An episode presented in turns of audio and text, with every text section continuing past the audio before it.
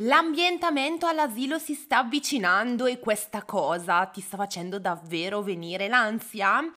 Oggi parleremo di distacco, di ambientamento alla scuola dell'infanzia o all'asilo nido o in qualunque settore nel quale il tuo bambino si deve allontanare da te per un'esperienza nuova. Capiremo come comunicare con lui e come noi adulti lo possiamo aiutare in questo delicato percorso. Ma scoprirete ben presto, piccolo spoiler, che aiutando loro aiuterete anche voi stessi. Io sono Elena Cortinovis educatrice, pedagogista e convinta sostenitrice della disciplina dolce. La mia voce ti guiderà anche nei giorni in cui essere genitore è difficile come una montagna da scalare a mani nude. Non mollare la presa. Ascolta il mio podcast. Lo so che prepararsi al distacco dai nostri bambini è uno degli aspetti più difficili della genitorialità. Prepararsi al fatto che i nostri figli vivranno delle esperienze lontano da, da noi, eh, arrivando magari da un periodo in cui noi abbiamo sempre tutto sotto controllo. I nostri bambini, finché sono neonati e vivono 24 ore su 24 con noi, pur faticoso che sia, ma noi sappiamo tutto di loro. Sappiamo quante volte fanno la pipì e la cacca, sappiamo quanti ml di latte bevono esattamente, sappiamo quanti ruttini fanno, il numero dei loro capelli e la lunghezza in millimetri delle loro unghie. Nel momento in cui dobbiamo accettare un passo in avanti verso la, so- la, loro autonomia e quindi al fatto che vivranno delle esperienze con altri adulti che potranno affezionarsi ad altre persone che non siamo noi, iniziamo ad andare nel panico. Oltre a tutto l'aspetto del ma mi devo fidare della persona che eh, si relazionerà con mio figlio, il suo approccio educativo lo rovinerà, oh mio Dio, tutte le nostre certezze, tutti i nostri castelli crollano. Primo consiglio, facciamo un bel respiro, che noi abbiamo avuto la fortuna di poter scegliere la struttura o se ci siamo affidati alla struttura che per motivi organizzativi o logistici era più comoda a noi, è una struttura dove lavorano dei professionisti. Quindi il primo passo è fidarci e affidarci di loro. Nel momento in cui qualcosa non va, qualcosa ci fa venire il mal di pancia o ci fa dubitare, ricordatevi sempre che davanti a noi ci sono delle persone e non dei robot e vi parlo da ex educatrice. Apritevi all'educatrice o alla maestra, parlate dei vostri dubbi e delle vostre domande sempre con una comunicazione efficace, per questo noi impariamo a comunicare, se avete bisogno del mio corso sappiate che c'è, se non lo trovate scrivetemi, imparare a comunicare è la base, comunicare i nostri bisogni, le nostre paure, le nostre emozioni alla persona alla quale, alla quale noi affidiamo nostro figlio. Questo è il primo passo e senza di questo tutto quello che vi dirò dopo non avrà senso. Io oggi insieme a voi parlerò di ambientamento, del perché lo chiamiamo così e quali sono gli step principali per aiutare il nostro bambino e noi a questo cambiamento, ma ricordatevi sempre che anche in questo caso la base è la comunicazione con le persone che avete davanti. Non tenetevi dentro dei dubbi o delle domande esistenziali, buttatele fuori. Dall'altra parte una risposta risposta la riceverete, se non vi piace valuterete le opzioni alternative, se vi piace avrete il cuore in pace. Per prima cosa vorrei parlare con voi di che cos'è l'ambientamento. L'ambientamento sono quei primi giorni di scuola nel quale il bambino viene abituato al cambiamento. In genere avviene con gradualità, quindi magari nei primi giorni il bambino andrà all'asilo o a scuola solo per qualche ora, finché man mano si aggiungono delle ore e si giunge al tempo pieno eh, dopo qualche giorno o qualche settimana. Ambientare significa permettere al bambino di scoprire, conoscere l'ambiente nel quale si trova e cercare di creare un ambiente, andare a modificare l'ambiente affinché si adegui al bambino. Ah, ma Elena, non è il bambino che si deve abituare all'ambiente, sai, noi lo chiamiamo inserimento, alla fine che differenza c'è? Eh, eh, eh, attenzione, perché quando parliamo di inserimento intendiamo l'ingresso del bambino in un ambiente già esistente, che chiederà al bambino di adeguarsi ad adesso.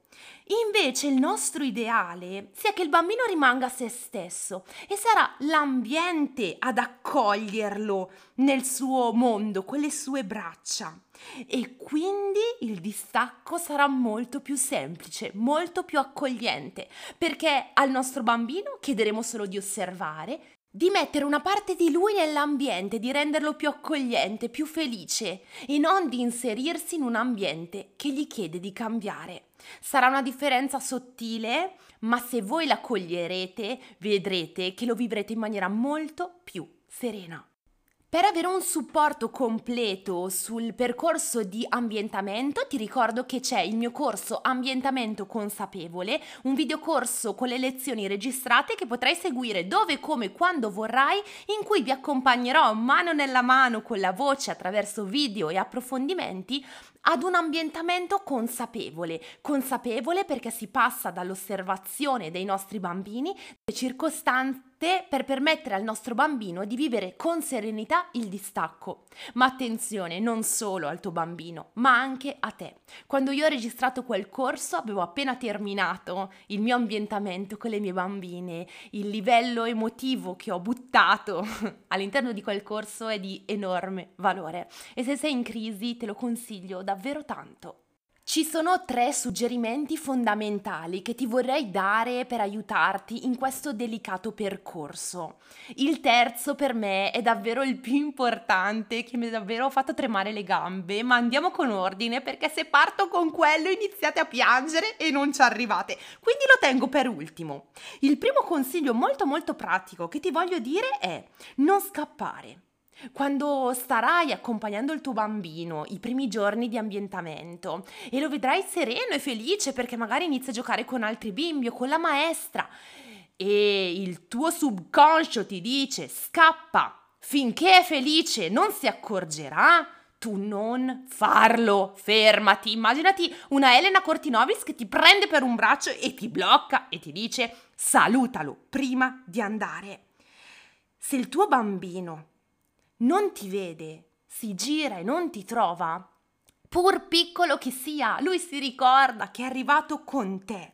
E cosa mai potrà provare quando si girerà e tu non ci sarai più? Si sentirà abbandonato. Io lo so che questo è un meccanismo di difesa che ci porta a non voler soffrire nel vedere nostro figlio piangere a causa della fatica del distacco. Ma nel lungo termine gli stiamo facendo più male che bene. Dobbiamo cercare di accettare le emozioni che passano dal tuo allontanamento, senza ricorrere al scappo perché non mi guarda, non se ne accorgerà nemmeno. E lo so che spesso eh, questo atteggiamento viene utilizzato dai nonni, perché i nonni fanno fatica a vedere i loro piccoli, belli, paciottini, nipotini piangere. Questo è un aspetto molto importante che dovete comunicare ai nonni. Se questa richiesta dovesse arrivare dall'educatrice, fatele ascoltare questo episodio del podcast e tutto andrà bene. Andiamo avanti. Punto numero 2. Cerca di raccontare sempre la verità. E quindi se al momento del distacco cerchi una scusa dicendogli Amore, la mamma va un attimo a prendere il pane, poi torna subito. Quando torni a prenderlo, fatti davvero vedere con il sacchetto del pane. Dai concretezza e realtà a quello che gli dici. Per un sereno ambientamento all'asilo, alla scuola dell'infanzia, la fiducia si costruisce giorno dopo giorno. Non perderti delle buone occasioni per farlo. I bambini amano conoscere quello che succede. Non aver paura a dirgli la verità. Eh, ma io non lavoro, Elena. Io la- mm, sto a casa, se gli dico che vado a casa, lui poi vuole venire con me. Sii onesto con tuo figlio, digli che vai a casa a rifare il letto. Quando tornerà il letto sarà rifatto. Ho notato che spesso queste definiamole bugie bianche, ma sapete che io non sono molto a favore nemmeno delle bugie bianche, la verità ragazzi ripaga sempre.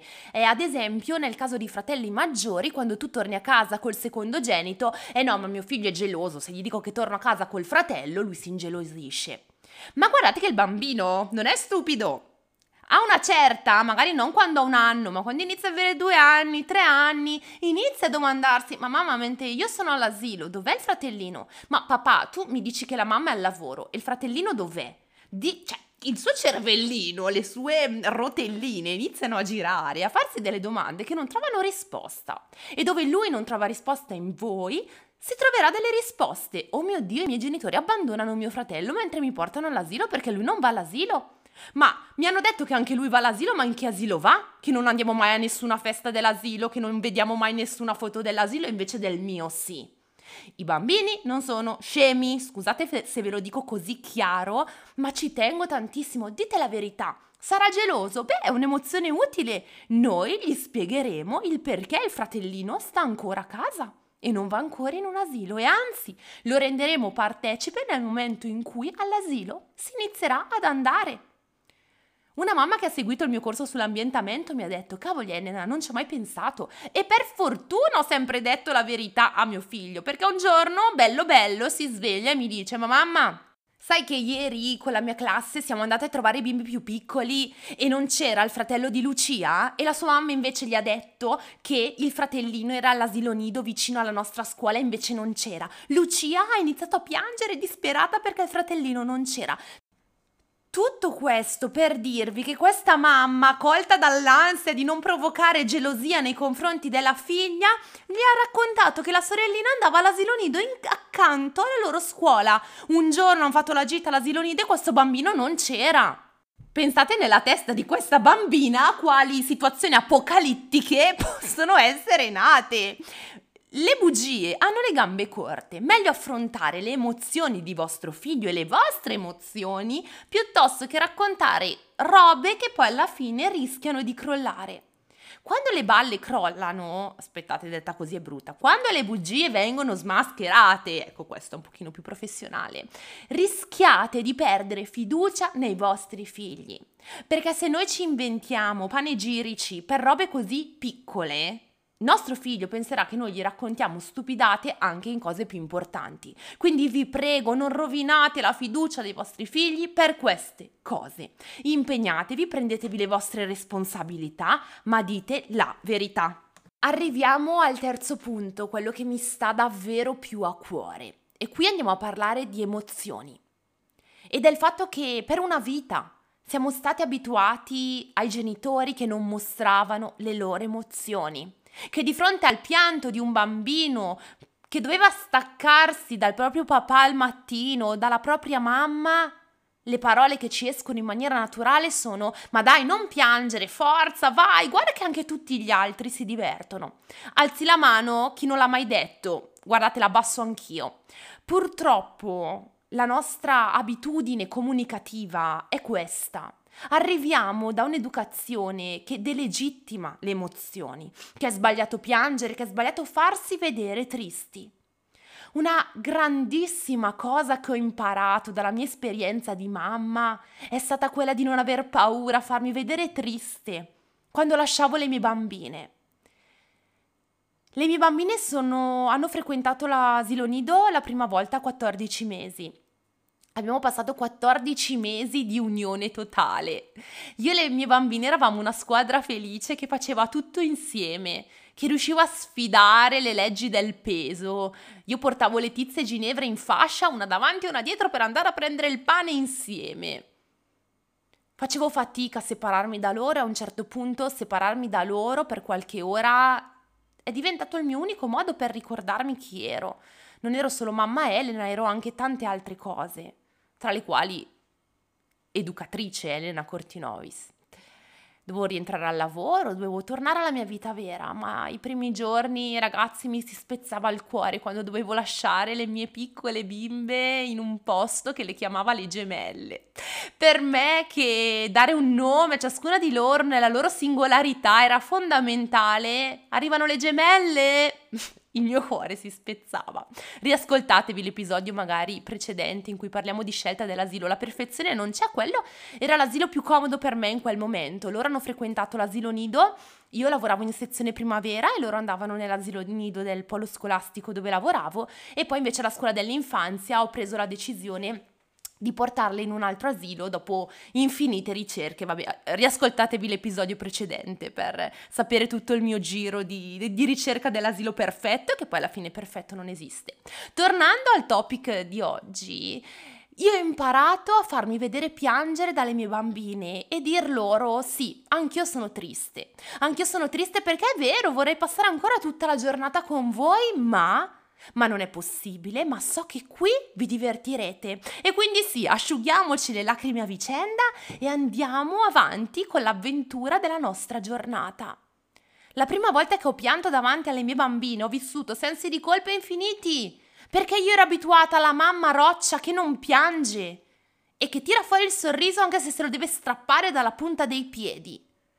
Quello non faceva per me. Io mi sono voluta far vedere fragile dalle mie figlie perché loro non si dovranno vergognare quando si sentiranno così. Piangere durante l'ambientamento è ok. È normale essere tristi quando vieni lasciato nelle mani di sconosciuti, seppur bravissimi, ma sempre sconosciuti. Quando per anni sei stato abituato alla tranquillità di casa tua e vieni catapultato in un ambiente dove ci sono altri 10, 20, 30 bambini, casinisti che ti toccano, che ti spingono, che ti chiedono e tu vorresti lì a stare nel tuo lettone paciarotto senza nessuno che ti rompe le palle.